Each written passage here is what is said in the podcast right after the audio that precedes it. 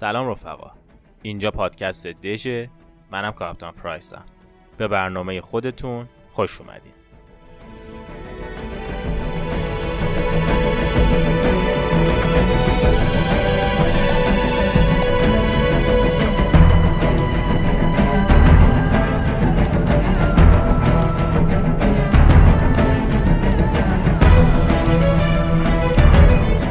اومدیم امروز یک موضوعی رو بررسی کنیم با هم.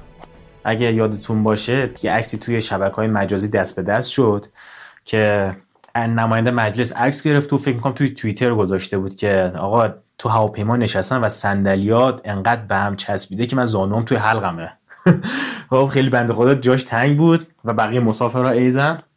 و این سوال برانگیز بود. یه عده میپرسیدن که آقا اصلا ایمنی داره؟ اصلا توجیه داره مجوز داره اشکال داره نداره. چجوریه که می‌تونن این کار انجام بدن؟ مثل اتوبوس بچینن صندلی ها رو با هم دیگه. و اینکه خب یه عده مثلا خودشون توضیح می‌دادن که میگن آقا بالاخره ما نیازمند مسافر زیادیم تا قیمت هایی که بالا نمیره رو جبران کنیم. و میگن آقا قیمت بلیتا زیاد نیست. در حالی که مردم میگن چه خبره؟ مثلا یک پرواز تهران مشهد 800 هزار تومن 900 هزار تومن یک میلیون. یک و 500 و هم قیمت های مختلف. و همه می‌پرسن که آقا آیا این حرفا توجیه داره؟ آیا اصلا کم, بود... کم بودن قیمت بلیط توجیه اون تعداد صندلی رو داره؟ آیا اصلا امکانش هست؟ می‌خوایم اینا رو به طور خیلی مختصر و مفید با همدیگه بررسی کنیم. خب برای اولین بررسی بریم به سراغ اون چینش صندلی های هواپیما سوال اینجاست که آقا آیا اصلا هواپیمایی که مثلا یه شرکتی می‌خره استفاده می‌کنه برای امر air transport یا جابجایی هوایی مسافر میشه اصلا تو چیدمانش تغییر ایجاد کرد؟ جواب اینه که بله. و فرقی نمی‌کنه. شما چه American Airline باشین چه easyJet باشین چه Qantas Air باشین چه Lufthansa باشین چه مثلا flydubai چه Emirates چه Qatar Airways می‌تونین به دلخواه خودتون چینش صندلی ها رو تغییر بدین و دیگه seat ها رو تنظیم کنین حالا این امر چجوری میسر میشه؟ با چه مجوزایی چجوری؟ طبق قوانینی که کلا و طبق قوانین ICAO یا International Civil Aviation Organization هستش یعنی سازمان بین المللی هوانوردی جهانی توی مجموع قانونا هستش. میگه آقا شما هواپیمایی که داری و به هر نحوی بخوای می‌تونی استفاده کنی. منتها به تعداد seat ها یا صندلی هایی که توی هواپیما داری باید ماسک اکسیژن استراری رو تعبیه کنی. همون اگه تو فیلم ها دیده باشین هواپیما یه دفعه شیشش میشکنه ماسک از اون بالا میفتن پایین و مسافرها می‌زنن رو صورتشون. منظور اون ماسک هاست. طبق قوانین تعریف شده که آقا اگر شما مثلا یک هواپیمایی 200 نفر ظرفیت مسافر داره 200 تا هم مثلا ماسک استراری اکسیژن بالای سرشون هست. شما می‌خوای به جای 200 نفر 220 نفر 230 نفر مثلا مسافر سوار کنی 230 تا seat می‌خوای بذاری. میگه اشکالی نداره. شما هر جور که می‌خوای می‌تونی seat ها رو بچینی. منتها اون اکسیژن اضطراری رو هم باید به تعداد صندلی ها تامین کنی. و این امر دیگه با خود مهندسای تعمیر و نگهداری اون شرکت هواپیمایی هستش. به عنوان مثال من خودم شرکت معراج. هواپیما ایرباس 300 سری 600 رو سوار شدم و ظرفیتش خیلی بیش از اون چیزی بود که فکرشو می‌کردم. مثلا بچه بودم اون موقع و دیدم خدای چقدر صندلی تنگه. و یکم که رفتم جلوتر و بزرگتر شدم و اومدم تو حوزه هوانوردی متوجه شدم که مثلا اون هواپیمایی که اگه مثلا 200 مثلا 70 80 نفر ظرفیت داره اون موقع 320 نفر مثلا seat گذاشته بودن براش که بیشتر بتونن بلیت بفروشن منتها این هم شرایط ضوابط خودش رو برای پرواز داره. یک هواپیمایی به عنوان مثال میگیم آقا فلان مقدار x مقدار توانایی take-off weight شه یعنی میگه آقا شما full load ش کردی سوختش هم تا خرتناق زدی بهش و آماده است که از زمین بلند شه این هواپیما به عنوان مثال 100 تن ظرفیت take-off weight ش هست یا وزن برخاستش میگه آقا مثلا شما می‌تونی با 200 نفر مسافر با سوخت کامل و بارهاشون 100 تن رو بزنی می‌تونی به جای 200 نفر مثلا 250 نفر مسافر بزنی منتها یا باید از سوخت هواپیمات کم کنی یا از مثلا بار مسافرات کم کنی با یک هواپیما دیگه بفرستی. یعنی شما این 100 تن maximum take-off weight رو داری منتها دیگه مجبوری یا از مسافرت بزنی یا از بارت بزنی یا از سوختت بزنی تا این بالانس وزن رو رعایت کنی. این تا اینجا قضیه. پس شرکت ها می‌تونن با رعایت این موارد تعداد seat هاشون رو اضافه کنن. و فقط تو ایران هم نیست. مثلا هواپیماهای ارزون قیمت مثل easyJet یا هواپیمای مثلا شرکت های air transport ی هستن که آقا پرواز و بلیت هواپیما رو به صورت ارزون در اختیار مردم قرار میدن و خیلی پروازهای پری هم دارن. و شعارشون اینه که آقا ما ارزون کار می‌کنیم به هیچ خدماتی جز transport نداریم. به عنوان مثال مثلا شما قطر Airways یک بلیت می‌گیرین از مثلا لندن تا سنگاپور پرواز می‌کنین و مثلا هزار دلار دو هزار دلار پول بلیت هواپیماتون میشه. اما همون پرواز رو مثلا از لندن تا سنگاپور رو شرکت ایزی جت میاد مثلا با 250 دلار بهتون ارائه میده. میگه آقا من با 250 دلار شما رو می‌برم اما امکانات رفاهی نداریم پذیرایی نداریم آب خوردن هم نداریم صندلی ها تنگتره و مقدار مسافر بیشتره. همون مسیر رو با همون پرواز میری ولی مثلا راحتی قطر ایرویز و اینا رو نداری خدماتش رو نداری.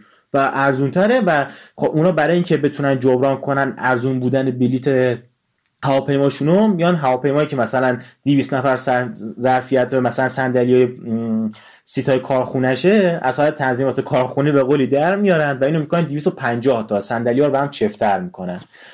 و اینجوری جبران می‌کنن مثلا قیمت ارزون بلیتشونو.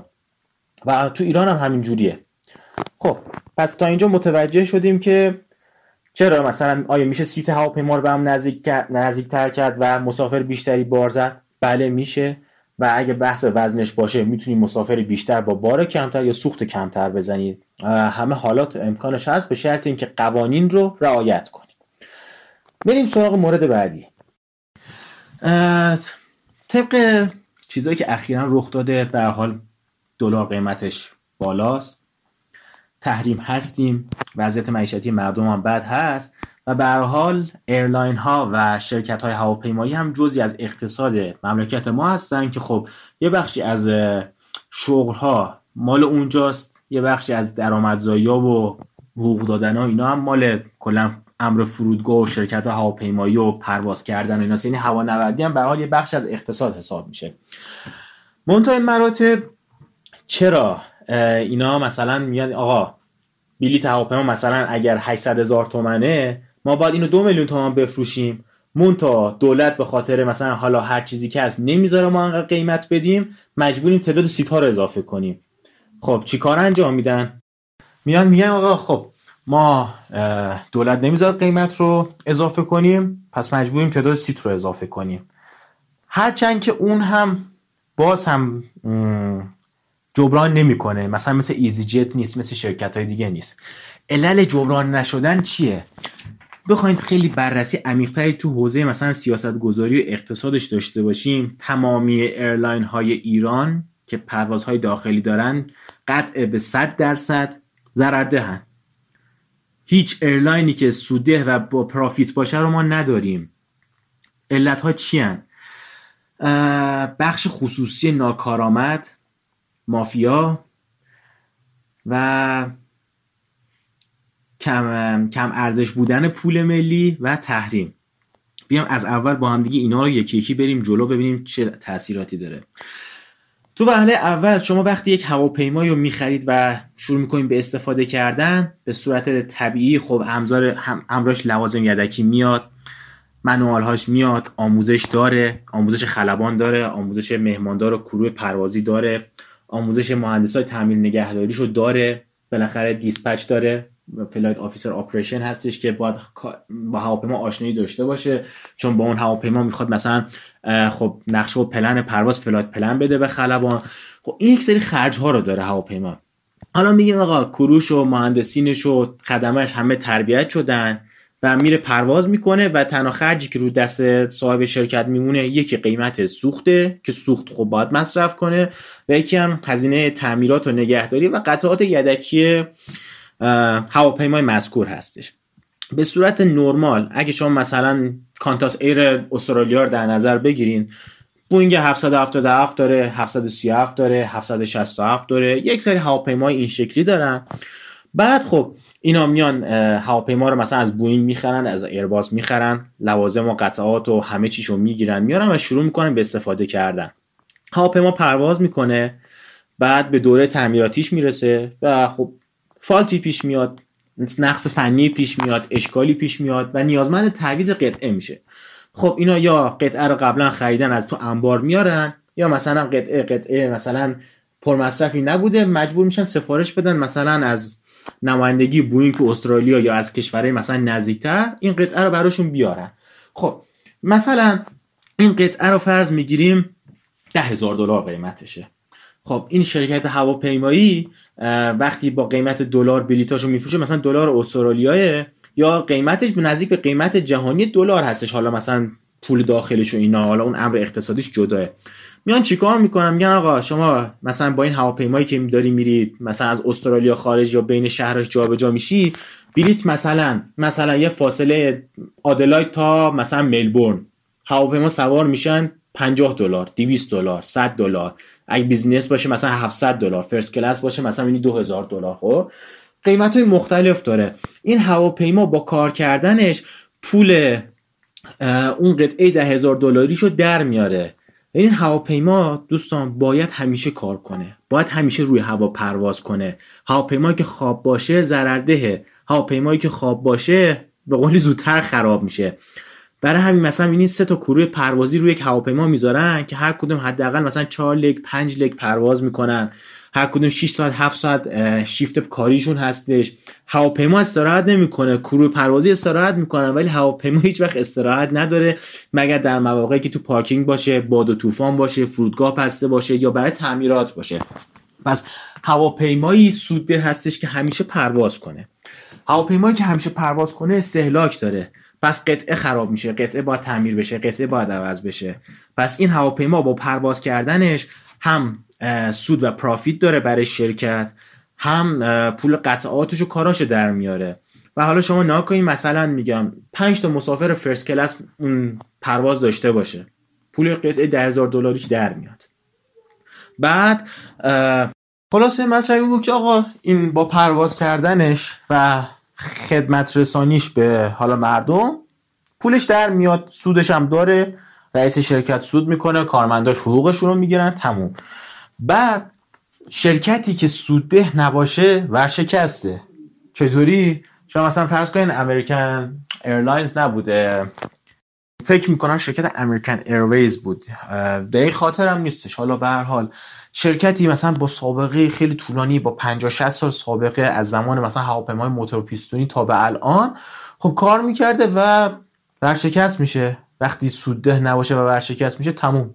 اون شرکت تمومه.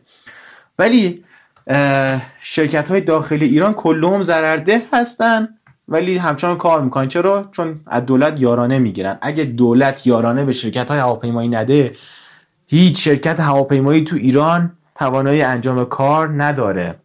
خب اون مثال کانتاس ایری که زدم براتون با اون قطعه ده هزار دلاری بیاین توی ایران. حالا شرایط اینجا خیلی فرق می‌کنه. چه اتفاقی رخ میده؟ تحریم هستیم. یک هواپیمای دست دوم می‌خریم میاریم این هواپیما ممکن مثل مثلا ایرباس 340 که مال ترکیش ایر بود و ماهان برای خودش وارد کرد. هواپیما رو خریدن وقتی بازنشست شدن بعد از 21 دو سال پرواز با سن. سنشون کنن یکی 22 21 دو سال بود. اون هواپیما رو میبند با یک شرکت سوری توی آفریقای جنوبی. چند وقت اونجا میمونه و بعد دوباره با واسطه میاد توی ایران میشینه. خب به جای خرید مستقیم شما یک هزینه خیلی اضافی برای فقط واسطه گری این وسط رو دستت میفته اول کار تا اینجا. شما فرض کن یه هواپیما می‌خواین 20 میلیون دلار 30 میلیون دلار. خب دلار 50 هزار تومانی در نظر بگیرین 150 میلیارد تومن شما یک هواپیما رو پول میدیم و فکر می‌کنم شاید من اشتباه بکنم. من خیلی عذرخواهم اشتباه محاسباتی ذهنی من بود. شما وقتی 20 میلیون دلار با دلار 50 هزار تومن یک هواپیما می‌گیرین میشه میشه 100 میلیارد تومن. عذر می‌خوام هزار میلیارد تومن. شما هزار میلیارد تومن پول میدی یه هواپیما وارد کنی. بعد با چقدر پرواز می‌خوایم پول رو در بیارین؟ پس چی پس چی اینو میگم؟ به خاطر اینکه شما فرض کن یه پرواز می‌ذاری از تهران به دوسلدورف و آلمان. نهایتا نهایتا شما مثلا 20 میلیون تومن پول بلیت می‌گیری. ماهانه دیگه قطر ایرویز نیست. 20 میلیون دل... 20 میلیون تومن رو هم تقسیم بر 5000 تومن بکنی 50000 تومن بکنی میشه 2000 دلار. بعد چند تا مسافر می‌خوای ببری بیاری پول این هواپیما رو فقط در بیاری؟ خب اینو شما داشته باش. یک شرکت یه هواپیمایی می‌خره 20 میلیون دلار می‌خره براش مثلا تو چند سال کار کردن پولشو در میاره. شما میری هواپیما یا 20 سال سن رو می‌خری میاری. و چقدر دیگه می‌تونه برات کار کنه که فقط پرافیت داشته باشه پول خودش رو در بیاره جبران کنه. جدای از قطعاتش. چقدر بلیت می‌خوای بفروشی؟ چقدر مسافر می‌خوای جابجا کنی؟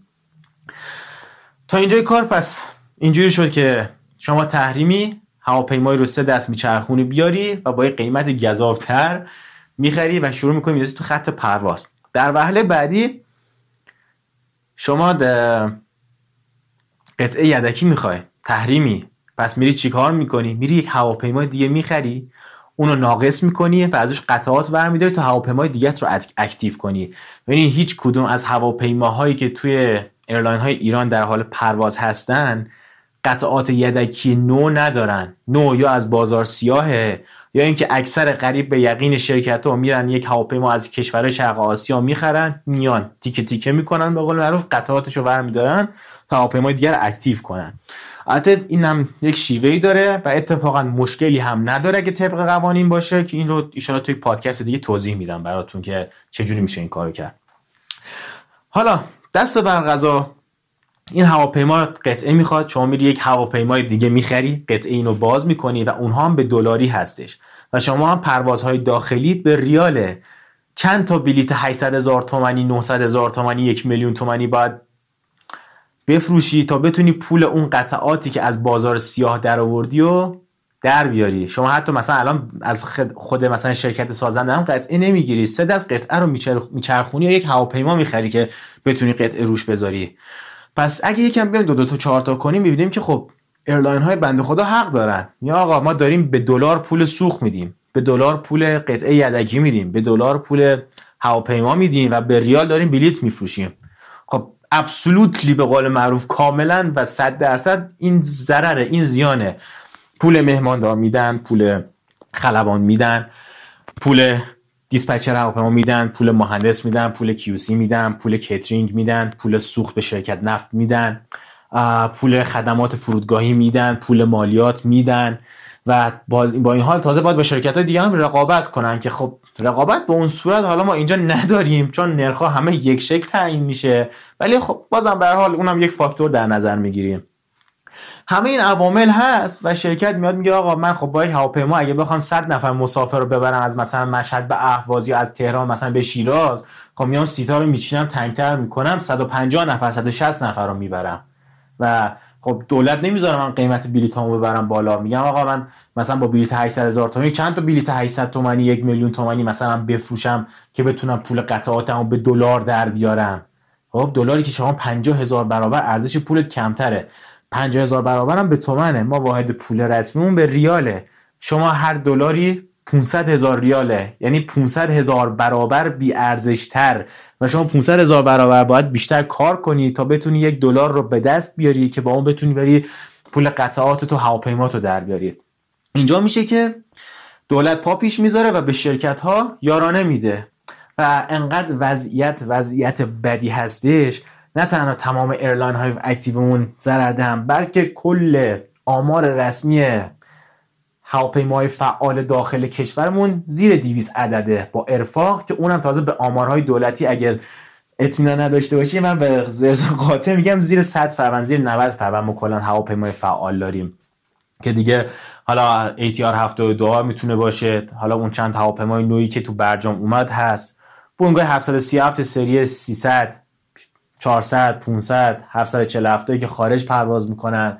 هواپیمای MD 80 81 82 88 ایرباس 320 320 های قدیمی 319 318 321 که خب نداریم البته و امثال هم دارم در نظر می‌گیرم مثال می‌زنم. ایرباس 300 زمان دقیانوس ایرباس های 310 که دست دوم از چند تا کشور دیگه آورده شدن. اگه نگاه بکنیم خیلی وضعیت خرابی توی airline هامون داریم. و خب اگه بخواین منطقی نگاه کنین نسبت به دلاری که داریم نسبت به هزینه‌ای که هواپیما و هوانوردی داره نسبت به سوختی که هست. حالا ما میگیم سوخت مال مثلا شرکت نفته خب اگه پروازها خارجی در نظر نگیریم میگیم حالا اونم هزینهش ریالیه به دلار نمی‌گیرن. ولی بقیه چیزا رو اگه حساب بکنین با تمام حقوق و کارا و این چیزها که براتون صحبت کردم ضرره. همش در مجموع ضرره. و اگر مثلا قرار بود یک اقتصاد بازار آزاد سالم باشه سوبسید دولتی نباشه و شرکت ها بخوان درست رقابت کنن تمام این شرکت ها کلون ورشکست بودن و هیچ اثری ازشون نبود. نه سپهران نه وارش نه ماهان نه تابان نه هما. هما هواپیمایی ملی ایران با 16 هزار نفر کارمندی که مجموعا مستقیما از دولت حقوق می‌گیرن ضرردهترین airline بزرگ کشوره و چون فقط flag carrier یا حامل پرچم هستش و کلا airline ملی هست فقط فقط دولت هی بهش پول تزریق می‌کنه.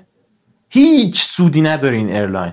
شما حالا هر چقدر اصلا برو بلیت مثلا 10 میلیونی و 20 میلیونی بفروش. first class و business class بفروش. نمیشه آقا.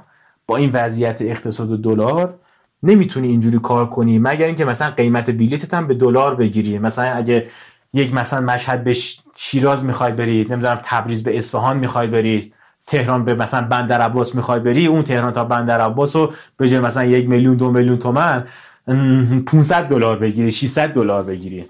تنها در این صورتی که دولت می‌تونه مثلا یارانه نده. ولی دیگه airline ها راهی ندارن جز این که از دولت کمک بگیرند و seat اضافه کنند و مسافرها رو به قول معروف تو هم دیگه بچپونن آقل آقل آقل شکمت بیاد تو صورت زانوات بیاد تو حلقت تا به مقصد برسی. دو ساعت تو پرواز. حالا دیگه جدا از بدبختی کروی پرواز نگم جدا بدبختی مهماندار بند خدا نگم که مسافر قرش رو به جون اونا می‌زنه. مسافر میاد میگه که آقا چرا هواپیما اینجوریه؟ چرا فلان چیز این شکلیه؟ مهماندار میگه با من دارم وظیفه‌مو انجام میدم. اینا رو باید برین به روابط عمومی شرکت بگین به مدیر شرکت بگین من که نمی‌تونم این کارو بکنم. از این داستانایی که شاید اکثرتون باش مواجه شده باشین. خب امیدوارم مسمر سمر واقع بوده باشه. جواب سوالاتتون رو گرفته باشین. یکم با طرز کار این airline ها و چیدن seat ها و وضعیت تعمیر نگهداری هواپیما تو ایران هم آشنا شده باشین. و اینکه حرف دیگه ای نیست. در حال اگه بازم سوال داشتین تو قسمت چت پادکست می‌تونین بپرسین. و اگه دوست داشتین مفید بود و مسمر سمر بود برای دوستاتون هم بفرستین استفاده کنن. کانال ما رو معرفی کنید. موزیک هم که تو این پادکست هست خب تو کانال هست. ویدیوهای مرتبط هم قرار می‌گیره. document های مرتبط هم هست. اخبار و لینک ها هم براتون می‌ذاریم. و شما رو به خدای بزرگ میسپارم.